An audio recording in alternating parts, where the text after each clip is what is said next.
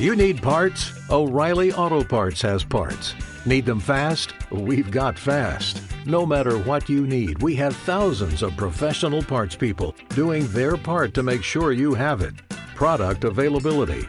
Just one part that makes O'Reilly stand apart. The professional parts people. oh, oh, oh O'Reilly Auto Parts.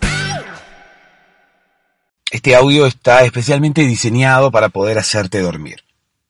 El audio solo, sin ninguna imagen de unicornios blancos volando por el cielo.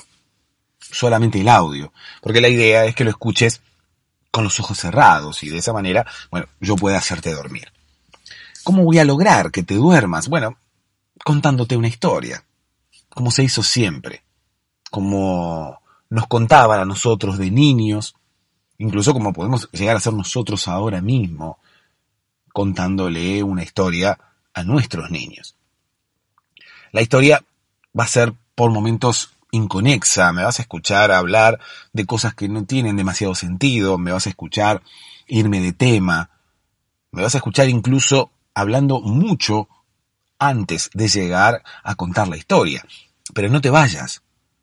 Está diseñado así, es a propósito toda esa locura, toda esa aparente desconexión, tiene un sentido.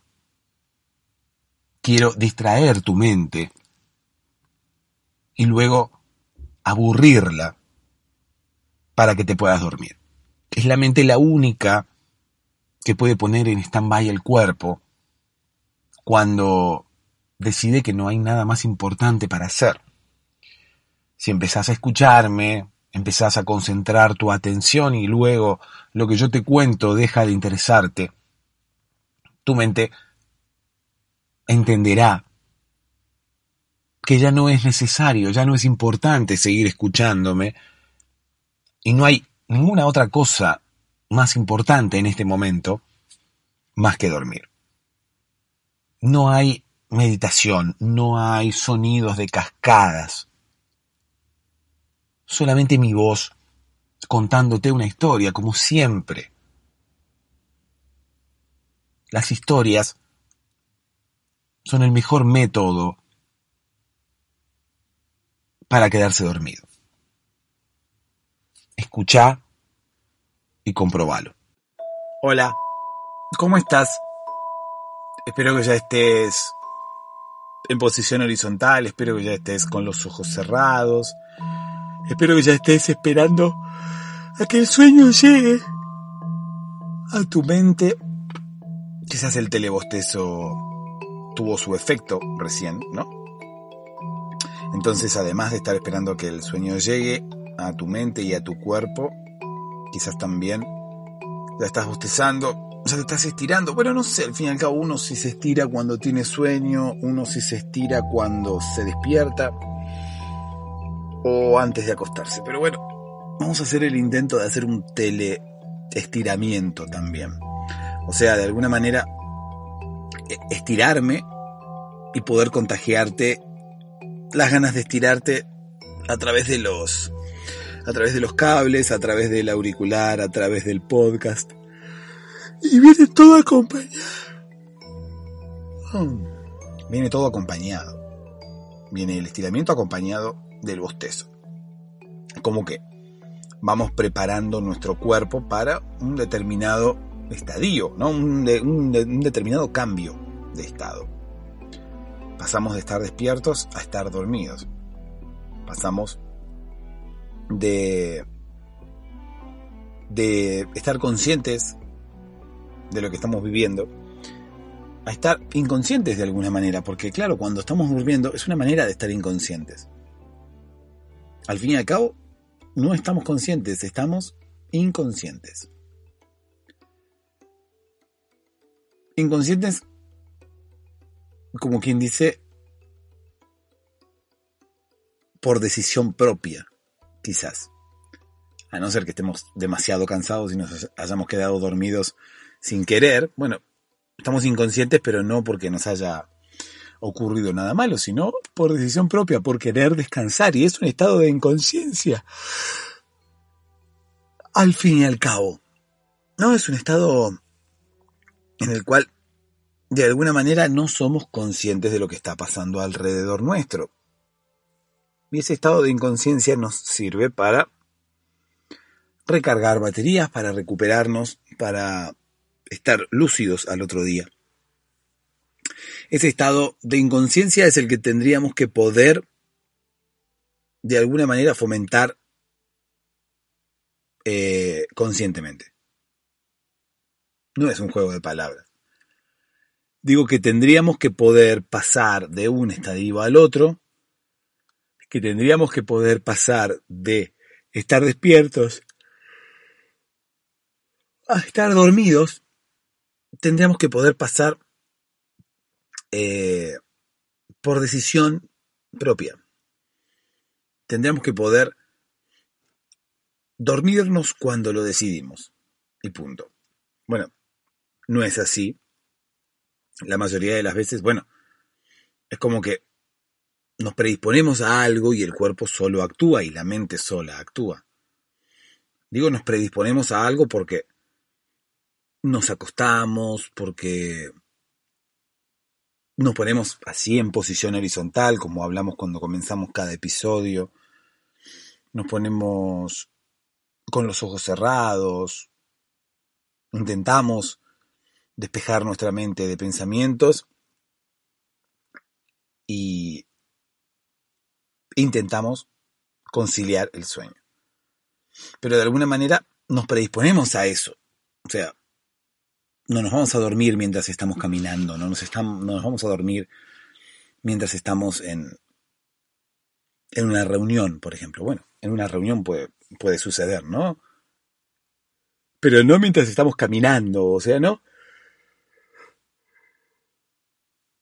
No mientras estamos haciendo algo interesante. Eso ocurre la mayoría de las veces. La mente decide qué es interesante para nosotros y qué no o qué requiere su atención y qué no. Cuando estamos haciendo algo interesante, la mente decide estar por completo concentrada en eso. Por lo tanto, no llega a ese estado de stand-by el cual necesitamos para quedarnos dormidos. Cuando estamos en una reunión, quizás sí, si la reunión se torna aburrida y estamos demasiado cansados, la mente decide que lo que está viendo no es interesante, o por lo menos no es tan interesante como para mantenernos despiertos. Quizás decide en ese pequeño instante que lo que está pasando no merece la suficiente atención, que lo que está pasando no es tan importante como para dejar de descansar, que lo que está pasando no es tan importante, o por lo menos no es más importante que la necesidad que tenemos en ese momento de conciliar el sueño.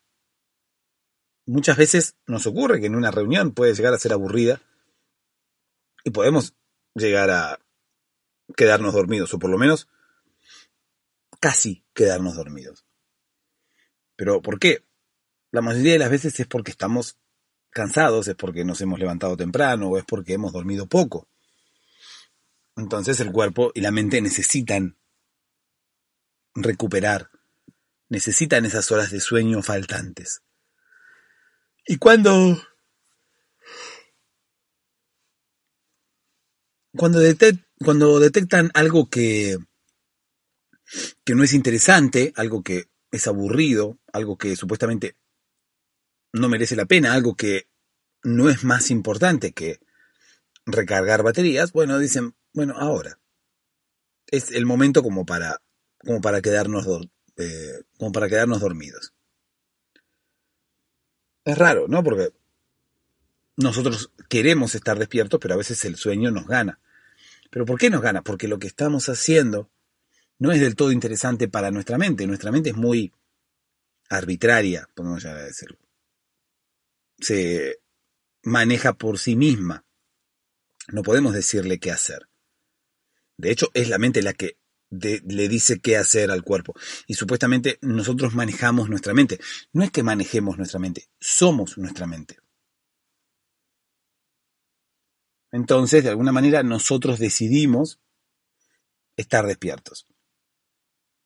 Pero algo más allá de nosotros, nuestra mente decide que no, decide que ese es el momento necesario para dormir, ese es el momento en el cual podemos desviar nuestra atención y conciliar el e intentar conciliar el sueño e intentar recargar baterías. ¿Cómo se efectuará ese cruce de pensamientos, ¿no? Ese cruce de ideas dentro de la mente. ¿Cómo podemos decidir dos cosas diferentes? O quizás no estaremos decidiendo, quizás sea algo más allá de nosotros, entonces nosotros, si bien queremos quedarnos dormidos, el sueño o el cansancio nos vencen, pero claro, ¿cómo puede ¿Cómo puede vencernos el cansancio? ¿Cómo puede vencernos el sueño? Si el sueño es algo es algo que llega a nosotros casi por decisión propia. Nosotros decidimos cuándo dormirnos. Bueno, por lo menos decidimos cuál es el momento apropiado para dormirnos. Ese del cual hablábamos al principio, cuando nos predisponemos a dormir, cuando cerramos los ojos, cuando nos ponemos en posición horizontal, cuando terminamos nuestras tareas, cuando decimos, bueno, voy a dormir, cierro los ojos y voy a dormir. ¿Cómo ocurrirán ¿no? las cosas dentro de nuestra mente, dentro de nuestra cabeza, que muchas veces nos quedamos dormidos sin quererlo, sin predisponernos a eso, sin acostarnos, sin cerrar los ojos. Muchas veces el cansancio nos gana o el sueño nos gana y nos quedamos dormidos en lugares o en momentos en los cuales no quisiéramos quedarnos dormidos. Mirando una película, por ejemplo. Muchas veces el sueño nos gana. Y por más que no estemos predispuestos y por más que no lo hayamos hecho por decisión propia y por más que no hayamos dicho para nosotros mismos o por más que no nos hayamos dicho, bueno, perfecto, ahora vamos a dormir, nos quedamos dormidos. En ese momento es como que el cansancio nos gana y no decidimos que tenemos que dormir. Sin embargo, a veces ocurre todo lo contrario.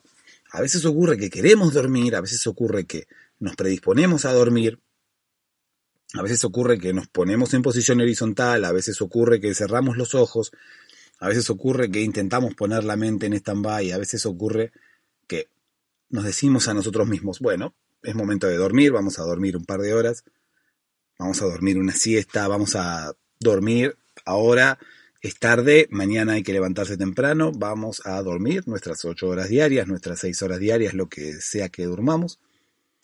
Y en ese momento en el cual nosotros nos predisponemos a dormir, no podemos dormir. O sea, fíjate cómo ocurre la cosa, ¿no? Podemos tener un, un, dominio total de nuestras horas de sueño.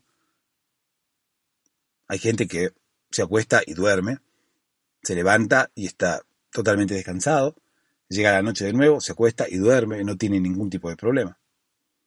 Hay otra gente que está quizás cansada, quizás porque no ha dormido bien, y quizás se encuentra durmiéndose cuando no quiere dormirse. Y hay otra gente que quizás no puede dormirse cuando quiere dormirse. Fíjate la contradicción. Personas que se duermen cuando no quieren.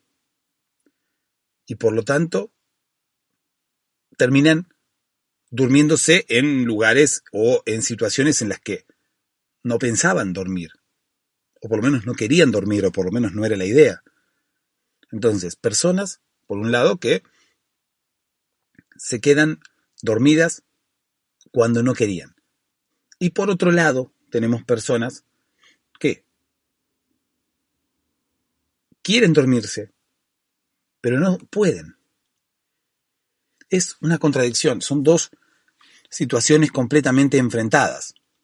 Por un lado, gente que se duerme cuando no quería, y por otro lado, gente que no se duerme cuando quiere.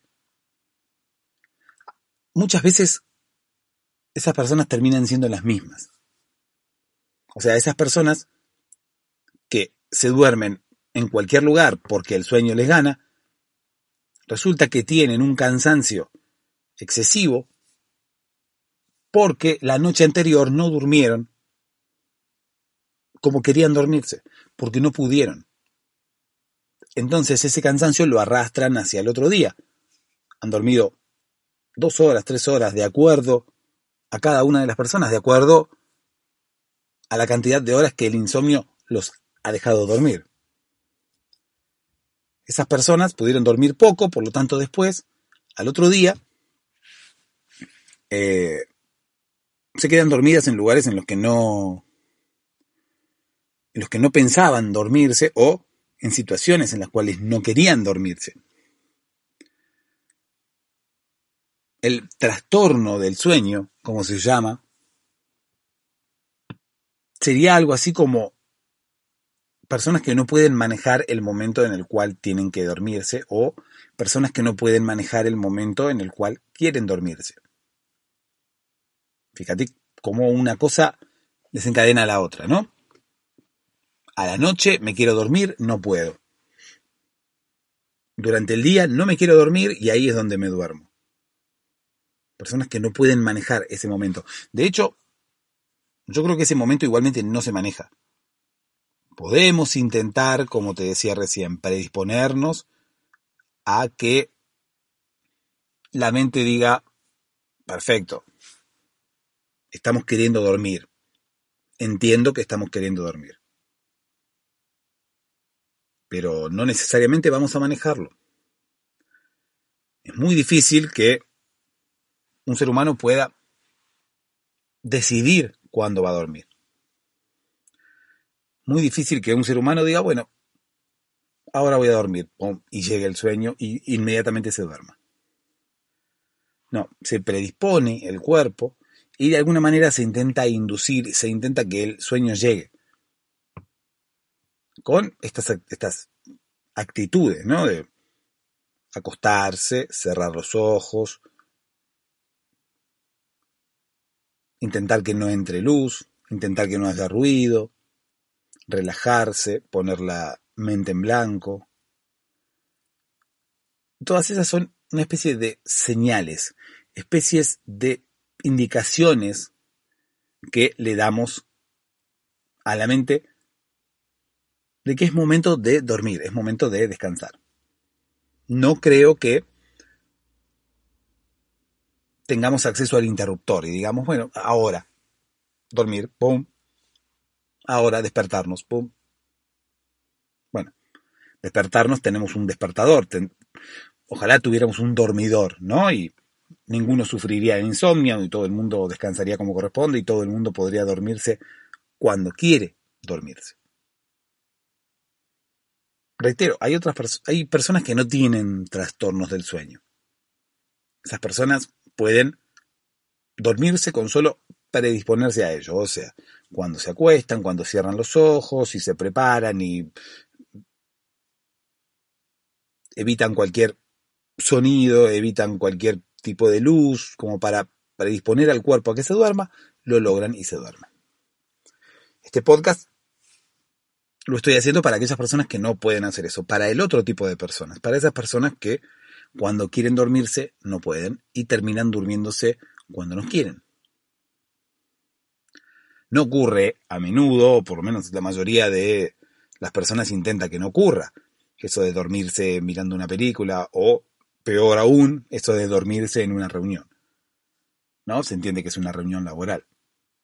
Pero bueno, muchas veces la temática de la cual se está hablando no, no es demasiado interesante como para que la mente diga, bueno, nos quedamos aquí. No.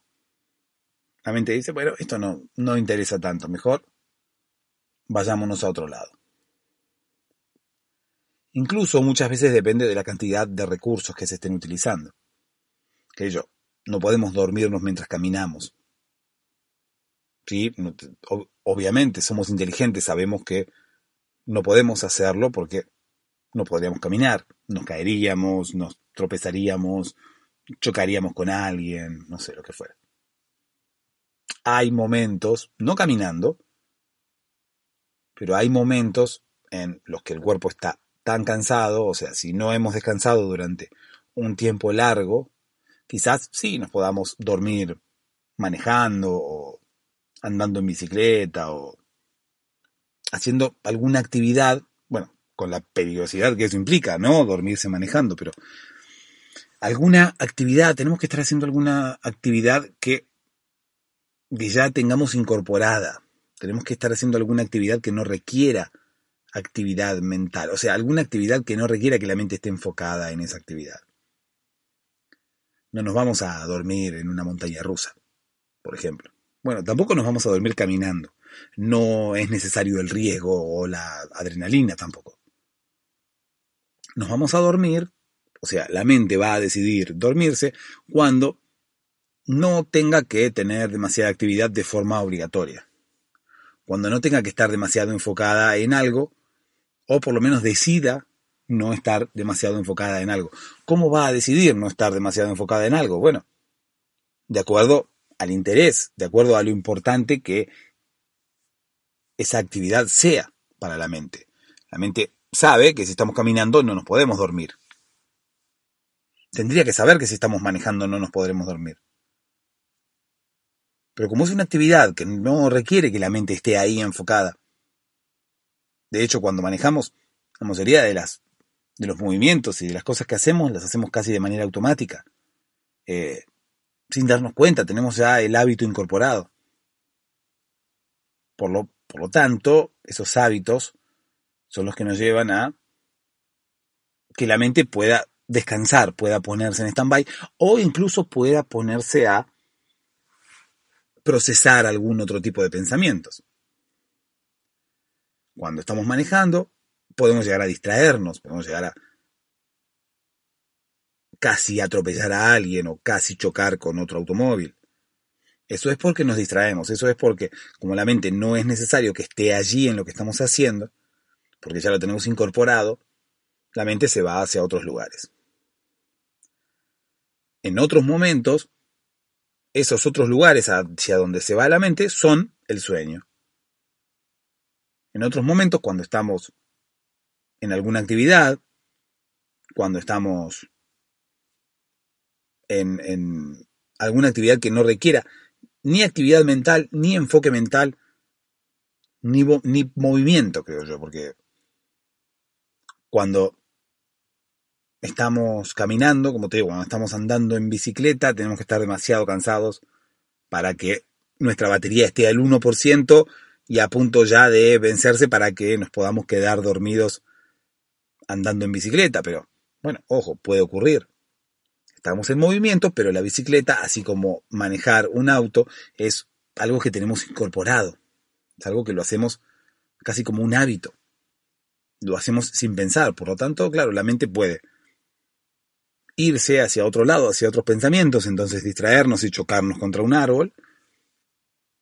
O incluso irse hacia otros lugares, irse hacia el mundo de los sueños. Cuando nos vamos al mundo de los sueños, claro, ahí es donde ocurren las cosas terribles. O puede ocurrir también en una reunión, mirando una película o algo, cuando las condiciones se dan de alguna manera. Muchas veces vemos una película a la noche y nos quedamos dormidos, claro, porque estamos acostados, porque está oscuro, porque las condiciones están dadas. La mente no está enfocada en nada, se enfoca en la película y de repente decide que, bueno, la película no es tan interesante, es mejor dormir porque es necesario recargar baterías. ¿Cuándo lo vamos a hacer? No lo pudimos hacer hasta ahora porque yo estuve enfocada en determinados pensamientos o en determinadas acciones. Listo, perfecto. Ahora, ¿en qué estoy enfocada? En esta película. No es tan interesante.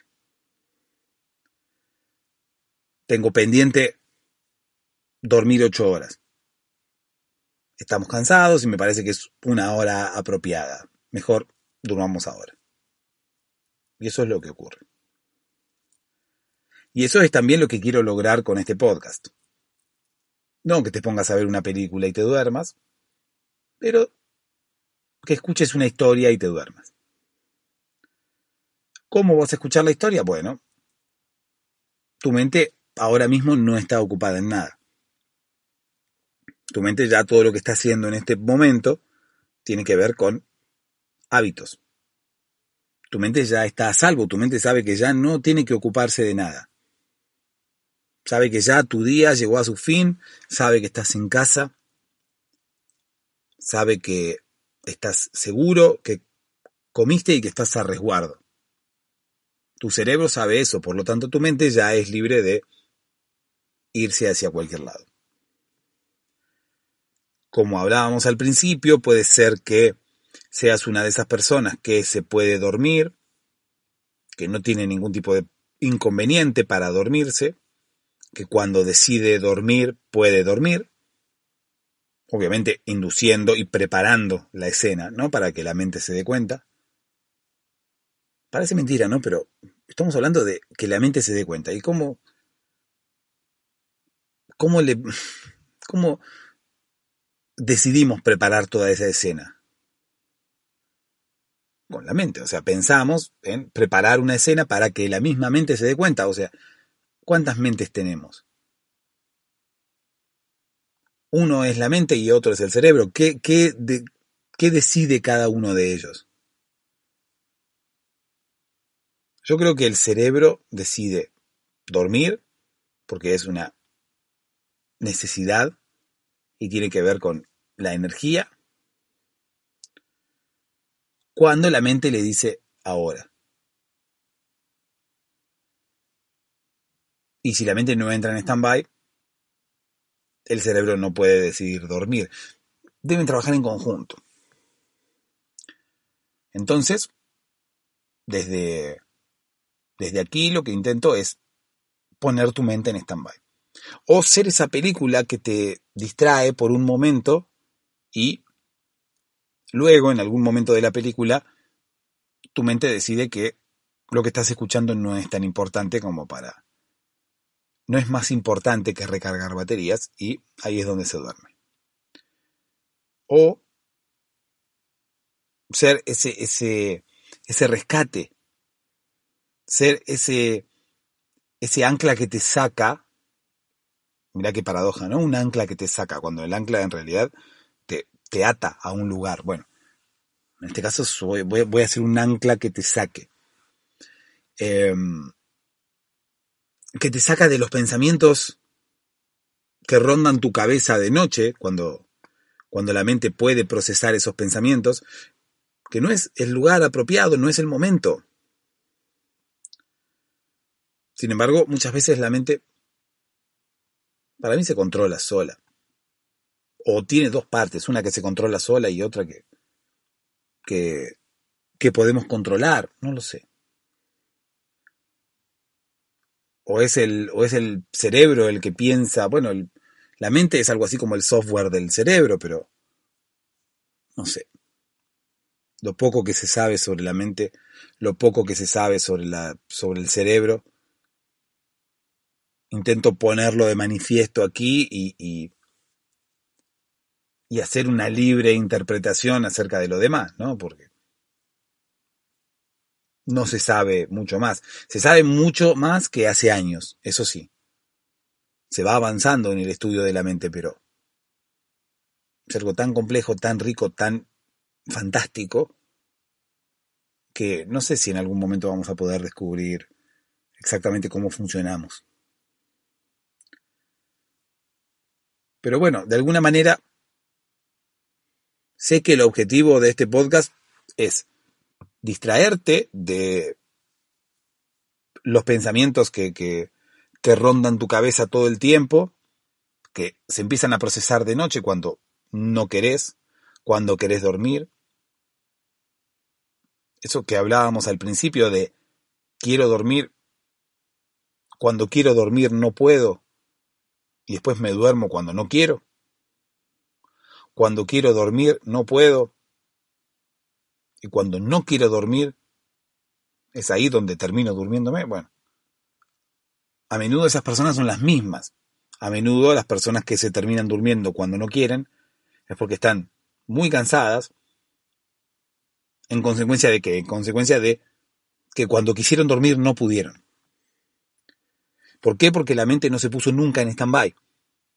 Porque la mente siguió procesando pensamientos cuando era el momento de dormir, cuando estábamos induciendo al sueño, cuando estábamos preparando toda la escena para que la mente se diera cuenta que tenía que dormir. Y la mente en ese momento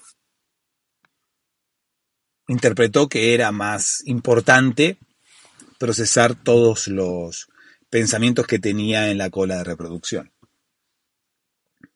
Entonces, al igual que a los niños, cuando le contábamos un cuento, yo intento distraerte de todos esos pensamientos, intento que tu mente se enfoque en lo que yo le estoy diciendo.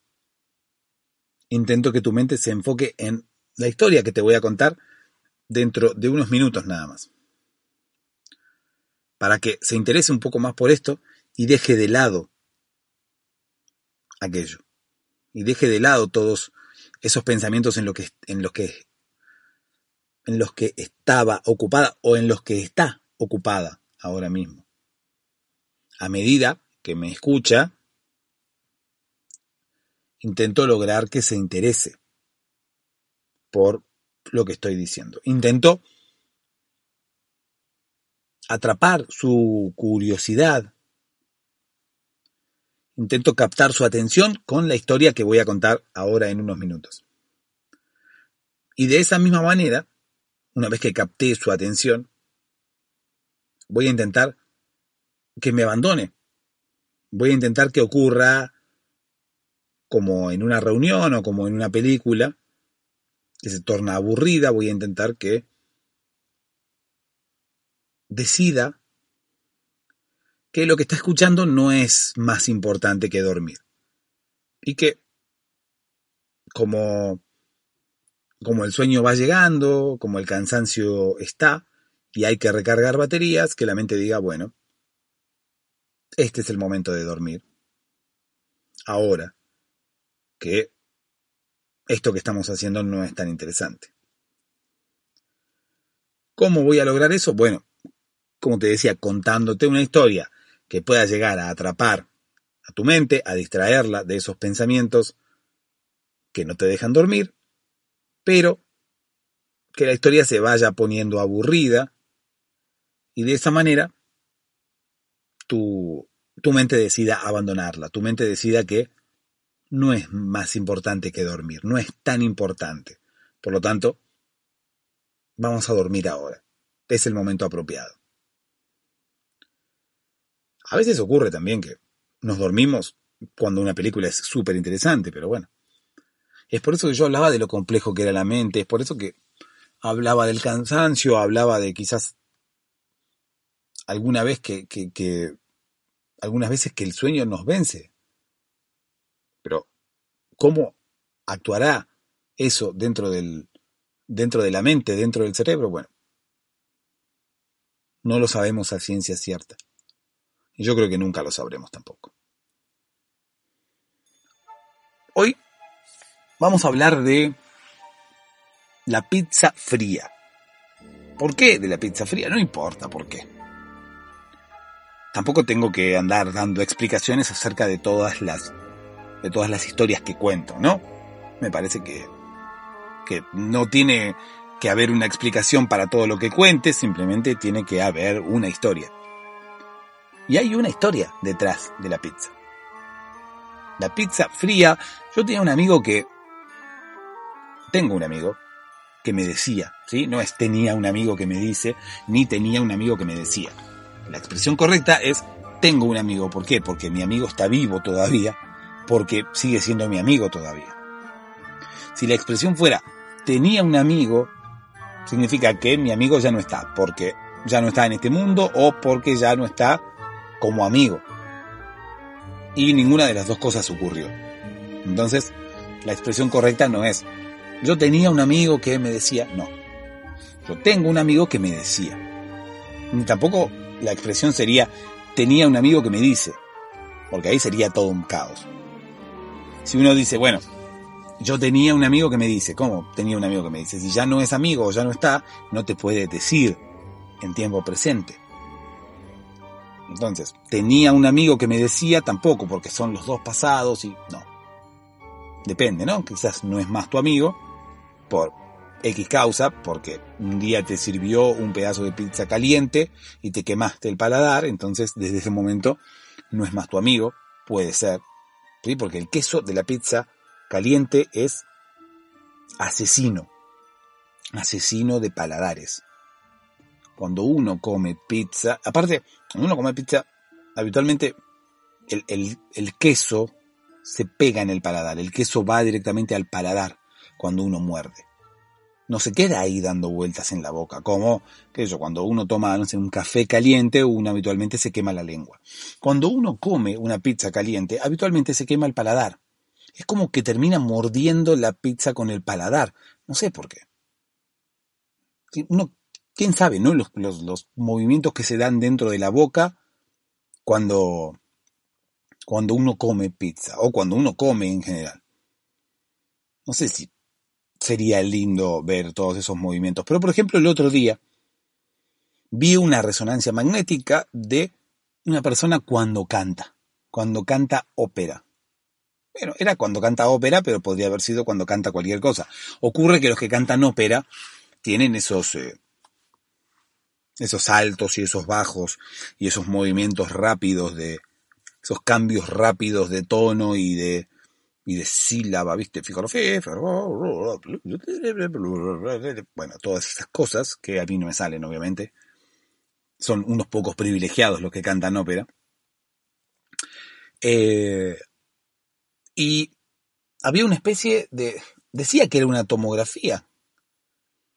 Mientras la persona cantaba, o sea, se podía ver el interior de la cabeza de la persona más que nada la parte muscular, y se veía cómo se movía la boca y cómo se movía la lengua y cómo se movía todo el aparato fonador, ¿sí? todo lo que tiene que ver con la boca y la laringe y las cuerdas vocales y todo, cómo se movían y cómo se adaptaban de acuerdo al tono y de acuerdo a la palabra que iba diciendo el cantante. Muy interesante. Porque claro, uno no sabe cómo se mueve la lengua dentro de la boca cuando uno habla. Y menos aún cuando uno canta. Bueno, la lengua se mueve en coordinación con la boca, por eso es fantástico el cuerpo humano, desde la mente, el cerebro y, y todo. Cómo se mueve la lengua en coordinación con la boca y en coordinación con todos los músculos de la cara. De la cara, no estoy hablando de la boca nada más de la cara. El aparato fonador se pone en marcha y todos los músculos se mueven de una manera como para lograr que el sonido salga como si como uno quiere que salga. Era muy es muy interesante, otra vez con los tiempos verbales. Es muy interesante ver esto. Pueden buscarlo, no sé, busquen tomografía de cantante de ópera, algo así. Bueno, yo propongo que alguien, un youtuber, pueda llegar a hacer un video de una tomografía de alguien comiendo pizza. ¿Por qué pizza? Bueno, porque justamente es la temática del día de hoy. Justamente de pizza estamos hablando hoy. Si, quieren hacer una tomografía de alguien comiendo ravioles, bueno, háganla, pero obviamente nadie la va a ver. Porque todo a todo el mundo le interesa ver cómo las personas comen pizza. Y yo creo que lo que más le interesa a todo el mundo es ver cómo la persona se quema con el queso, cómo la persona se quema con la mozzarella o con lo que le pongas arriba de la pizza. Porque cuando uno come pizza es diferente a cualquier otro alimento. Cuando uno come pizza es como que muerde con el paladar, porque debe ser algo así hasta que yo no vea la tomografía que hará el youtuber a mi pedido, ¿no? No sé qué youtuber, bueno, Puede haber algún youtuber médico, por ejemplo. Puede haber algún youtuber que tenga un, laboratorio en el cual hagan tomografías, ¿sí? Tomografías computadas, entonces metan a una persona con un pedazo de pizza adentro del, tubo ese y la hagan morder la pizza para eh, estudiar eh, lo que ocurre cuando uno come una porción de pizza. Que yo creo que es eh, fundamental saber qué es lo que ocurre. Creo que es material de estudio imprescindible. Creo que se debe saber cómo se mueve la mozzarella dentro de la boca, cómo se mueve la pizza, cómo los dientes muerden la pizza, de qué forma muerden la pizza, que la mozzarella siempre va hacia el paladar y siempre nos terminamos quemando con esa mozzarella que además dura caliente mucho más tiempo que la pizza misma. La mozzarella dura caliente mucho más tiempo que la masa. La masa se enfría y la mozzarella sigue caliente. Y siempre nos vamos a quemar cuando intentamos comer la pizza de forma apresurada, comer la pizza de forma eh, ansiosa, de forma apurada, no respetar los tiempos de enfriamiento de la pizza. Es fundamental respetar los tiempos de enfriamiento de la pizza. Están los carteles en todos los centros de salud. Si no lo viste por internet, bueno, me puedes dejar tu, tu, tu mail que yo te envío. ¿Sí? Los, los lineamientos de la Organización Mundial de la Salud, que antes de ocuparse del coronavirus y de todo lo que se está ocupando hoy en día, se ocuparon de los tiempos de enfriamiento de la pizza. Hablaron muy seriamente acerca de lo perjudicial que podía llegar a ser para la salud el comer una pizza así de forma arrebatada, el comer una pizza de forma muy ansiosa.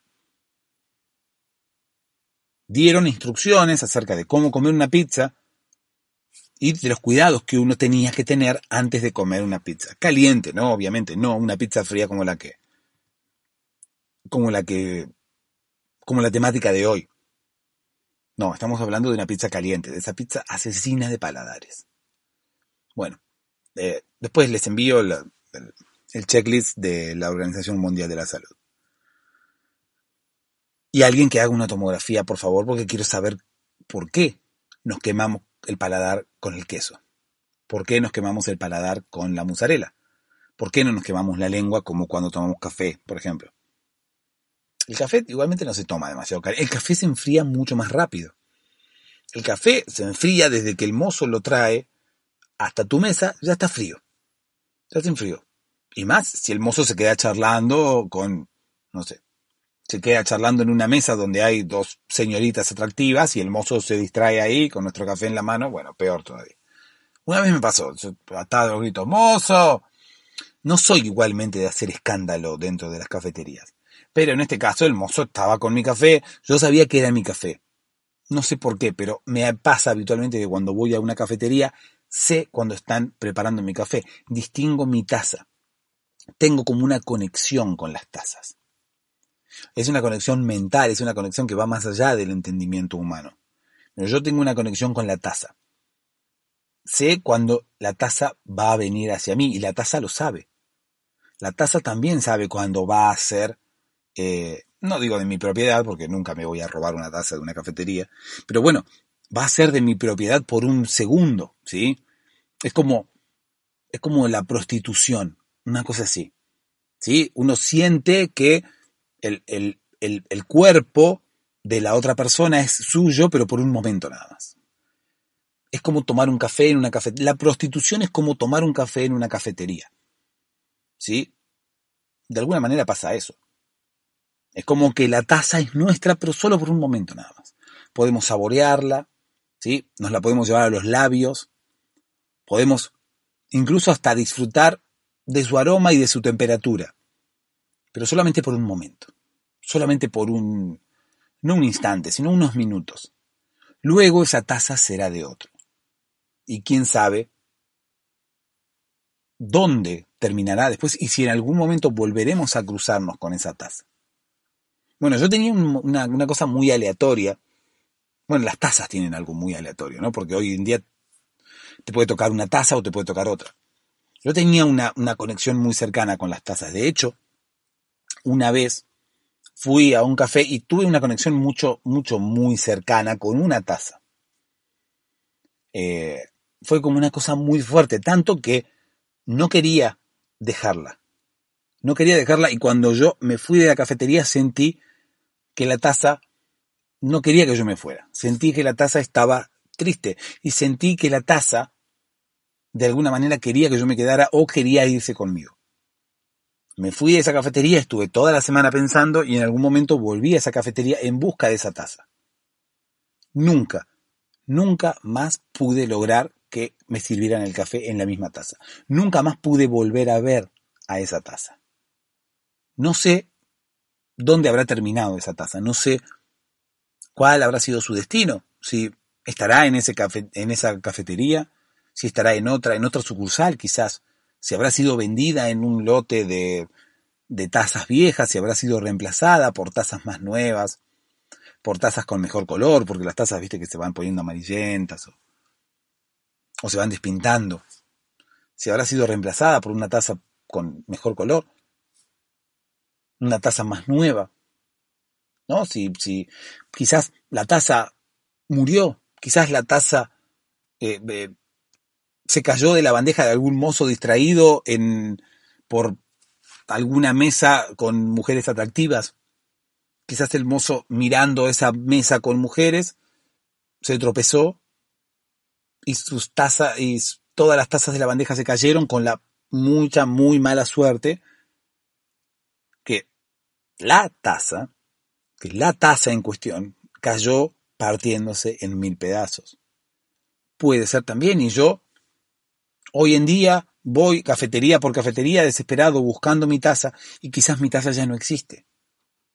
¿Por qué? Porque ningún mozo, ningún dueño de cafetería, nadie va a ponerse a pegar una taza. La taza seguramente fue desechada, la taza fue seguramente juntada con una escoba y depositada en el primer tacho de basura que encontraron dentro de dentro del shopping, dentro de la cafetería, dentro de lo que fuera y mi taza pudo haber sido reemplazada por, por una taza novata, que una taza que nunca había tenido café en su interior, nunca en su vida, sin embargo, podía reemplazar tranquilamente a mi taza. ¿Por qué? Porque las tazas no necesitan currículum, las tazas no necesitan experiencia.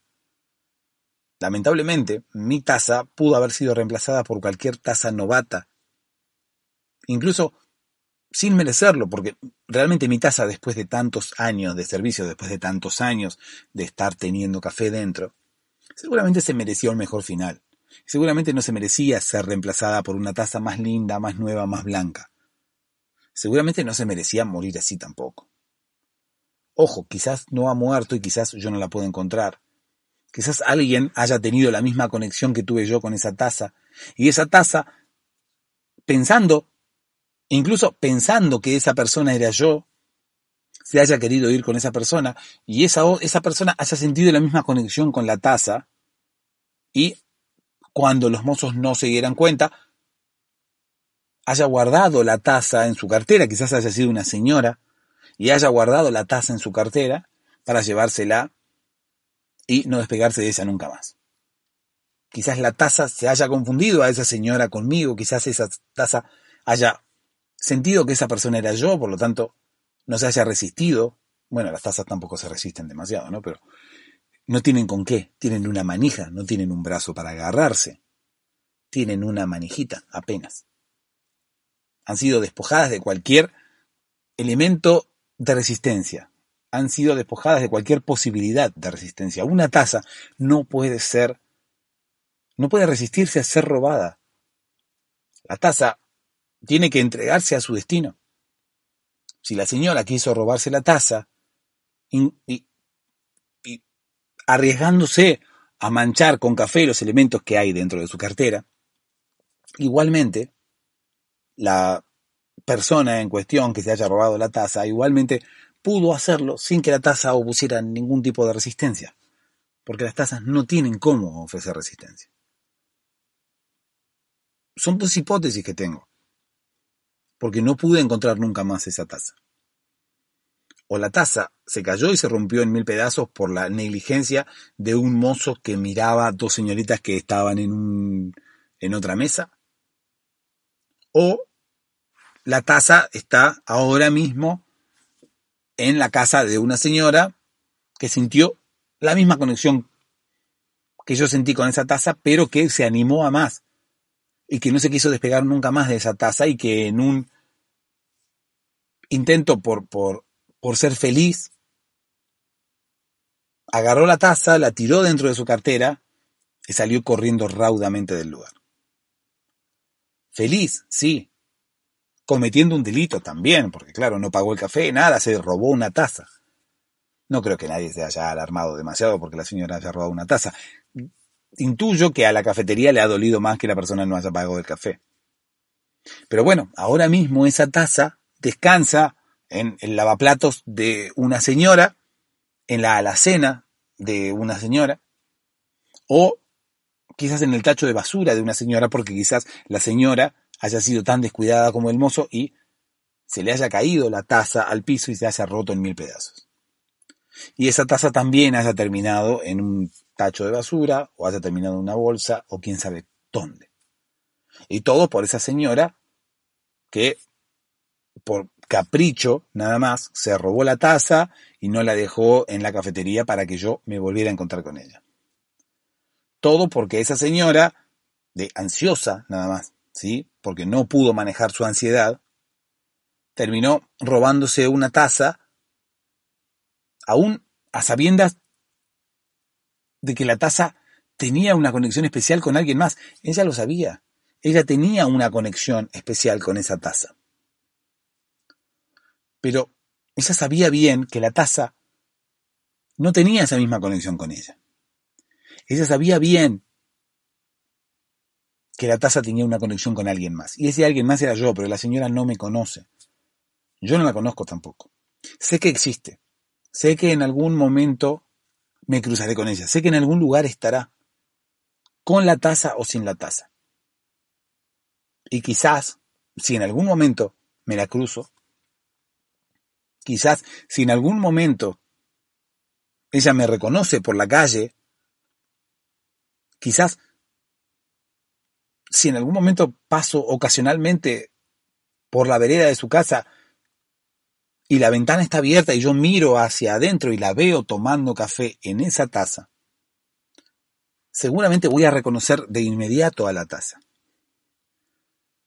Y seguramente me voy a quedar paralizado y no sabré qué hacer. Y la señora me mirará y esa señora sabrá que soy yo. Y yo sabré que es ella. Y la taza será el, el, el rehén de nuestra de nuestra pelea tácita o tacita, ¿no? Porque en este caso sería tacita. Bueno, no importa. Tácita digo porque no, no, no, nunca nos hemos expresado nuestro, nuestro rencor mutuo. Entonces es algo tácito, ¿no? Nuestra pelea tácita. Pelea tacita también podría ser. Bueno. Eh, la pizza fría. ¿Qué tenemos para decir de la pizza fría? Bueno, yo tengo un amigo que me decía, ahora expresé bien los tiempos verbales, yo tengo un amigo que me decía que la pizza fría era ideal, que la pizza era mejor fría, era mejor incluso la pizza del día anterior, era mejor comer la pizza del día anterior fría. Yo coincido con, con eso, no digo que sea ni mejor ni peor, a mí me gusta la pizza caliente y también me gusta la pizza fría. No sé cuál de las dos, no sé cuál de las dos elegir.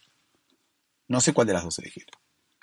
Si en este momento se me pusieran delante, si en este momento yo estuviera en un concurso de preguntas y respuestas, o no de preguntas y respuestas, un concurso de esos de la televisión en donde te preguntan, ¿qué te gusta más esto o el otro? Esos contenidos idiotas que ponen en televisión, ¿no? Eh, ¿Qué te gusta más, la pizza fría o la pizza caliente? No sabría qué decir. Es más, yo creo que en esos programas de televisión te obligan a elegir una de las dos cosas y yo no sabría qué elegir. Y en ese momento seguramente me sacarían del aire o me echarían del estudio, porque claro, al no saber qué decir seguramente estoy estropeando la idea del programa. Pero bueno, no sé cuál de las dos elegir. A mí me gusta mucho la pizza caliente con orégano, ¿sí? No sé si a vos te gusta con orégano, no sé si sabés lo que es el orégano. Bueno, es una planta el orégano. Yo creo que existe en todo el mundo el orégano. ¿Existe en todo el mundo el orégano? Sí. Calculo que sí. Bueno, el orégano, mozzarella, salsa, queso, queso o mozzarella, no sé, y lo que quieras ponerle arriba. ¿sí? Lo que le pongas arriba, quizás se disfrute más caliente que frío. Porque quizás una pizza con jamón, una pizza con huevo, una pizza napolitana, que después, bueno, ojo, la pizza napolitana con el tomate, quizás fría también tiene su encanto. Es por eso. Por eso. No, no, no logro decidirme, no logro decidirme. Para mí la pizza fría es eh, tan... ¿Cómo decirlo? Tan rica, podríamos decir, como la pizza caliente. Incluso hasta tiene sus beneficios la pizza fría, porque no tiene la mozzarella asesina que te quema el paladar. Por lo tanto, claro, sería... Si nos ponemos a evaluar pro y contras, yo creo que estaría quizás más a favor de la pizza fría. Porque la pizza fría es, eh, eh, no tiene maldad. ¿sí? La pizza caliente es como, es como una persona eh, que dentro de... Es, Viste que siempre dice que dentro de una persona existe el bien y el mal y que están todo el tiempo luchando para ver cuál de las dos personalidades aflora o ver quién gana el bien o el mal. ¿Viste ese episodio de Los Simpsons donde está Homero y tiene dos, eh, tiene un ángel de un lado y un demonio del otro? Bueno, eso ocurre con la pizza también. La pizza fría vendría a ser el ángel. La pizza caliente vendría a ser el demonio. Son dos personalidades que tiene el mismo alimento. Una personalidad destructiva, una personalidad agresiva, una personalidad que viene a hacerte daño, que es la pizza caliente. Y una personalidad muy, muy, muy buena. Pero buena no en el sentido de ser bueno, no, en el sentido de ser caritativo, en el sentido de ser tranquilo, en el sentido de no tener maldad, en el sentido de no querer hacerle daño a nadie. Esa es la pizza fría. Ojo, que quizás, quizás, se me ocurre que la, la pizza caliente en realidad no tiene una personalidad agresiva, no quiere hacer daño, sino que quizás esté poseída. Quizás sea la misma pizza fría y sea la mozzarella el demonio que la pizza tiene dentro. Es por eso que hay gente que le saca la mozzarella, que le saca el queso a la pizza. Bueno, el hijo de un amigo le saca el queso a la pizza. No está comiendo pizza es muy simple. ¿Qué es que estás comiendo? Masa con tomate, masa con salsa de tomate, masa con nada. Masa con tomate. No es una pizza. La pizza tiene tres ingredientes. Masa, tomate, queso. Y orégano, quizás. ¿Hay orégano en tu...? Sí, orégano hay en todo el mundo. Calculo, ¿no? El orégano es una planta. Tendría que haber plantas en todo el mundo. Es más, tendría que haber más plantas en todo el mundo más que nada por el tema del oxígeno, la fotosíntesis, el dióxido de carbono. Son el pulmón del mundo, las plantas, por eso tendría que... No sé si la planta de orégano influye mucho en el tema de, la respiración de los seres humanos y del aire puro y demás. No sé. Ojo, tampoco quiero menospreciar a la planta de orégano. ¿eh? O sea, no digo que... No, no es un eucaliptus, no es un pino, no es uno de esos árboles gigantes, pero bueno, tampoco le restemos importancia a la planta de orégano. La planta de orégano debe eh, ayudar muchísimo a la purificación del aire para los seres humanos. Eh, no creo. Mentira, ¿no? Pero es por si me está escuchando alguna planta de orégano para que, bueno, para que no se sienta disminuida, ¿no? Pobre, pobre planta de orégano. Bueno, yo creo que hay en todo el mundo plantas de orégano. Eh, no no debe tener un origen la planta de orégano. Si hay en todo el mundo significa que son ciudadanos, ¿sí? world citizens.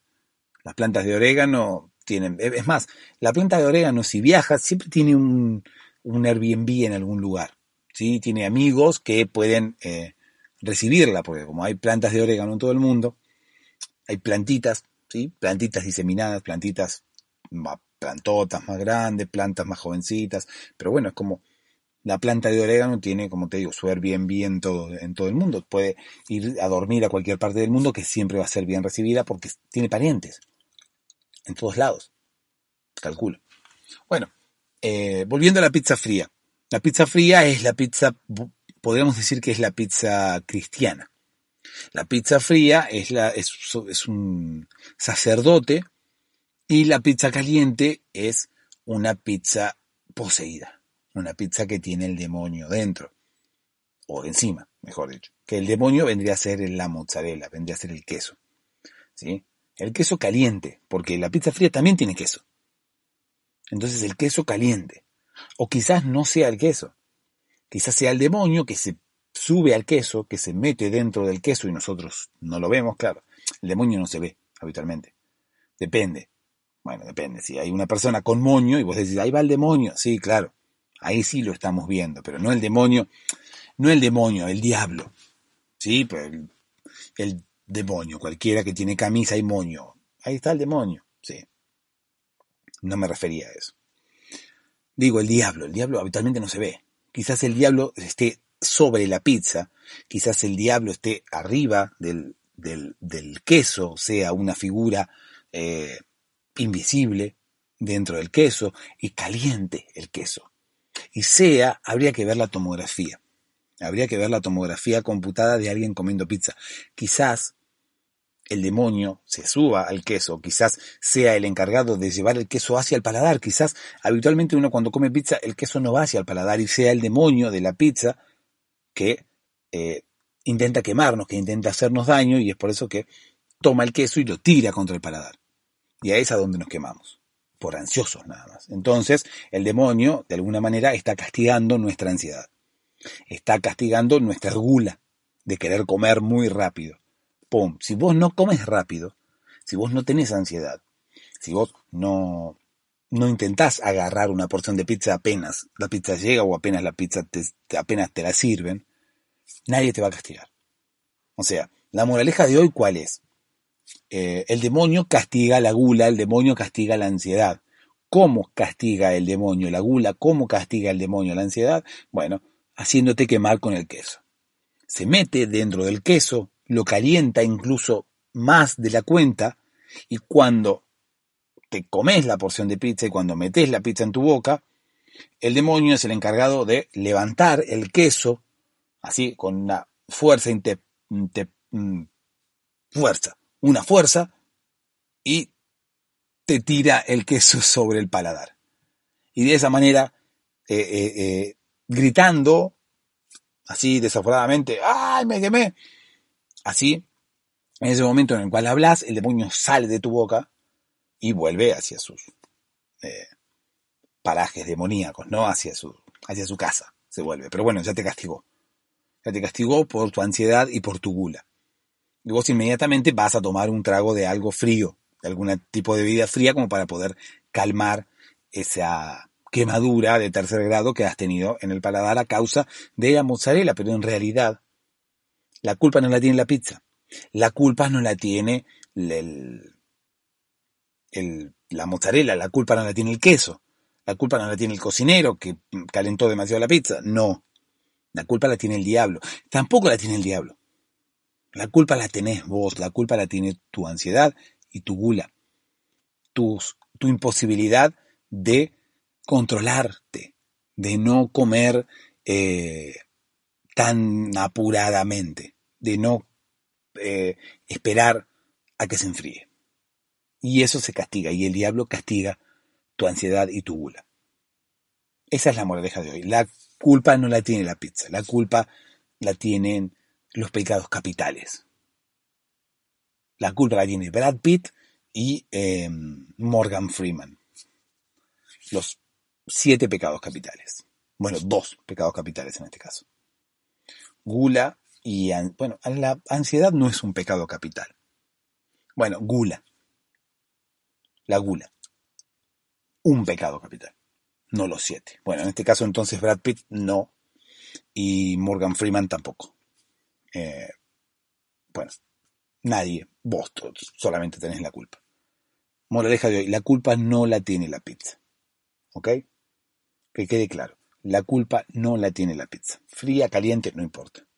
La culpa no la tiene la pizza. Creo que ha quedado claro. Lo dije diez veces más o menos, la culpa no la tiene la pizza. Creo que es momento ya de despedirnos. Eh, Sospecho que ya te habrás dormido. Intuyo que estarás dormido y si no, bueno. No voy a repetirte otra vez que la culpa no la tiene la pizza. Eh, creo que es momento de decir dulces sueños.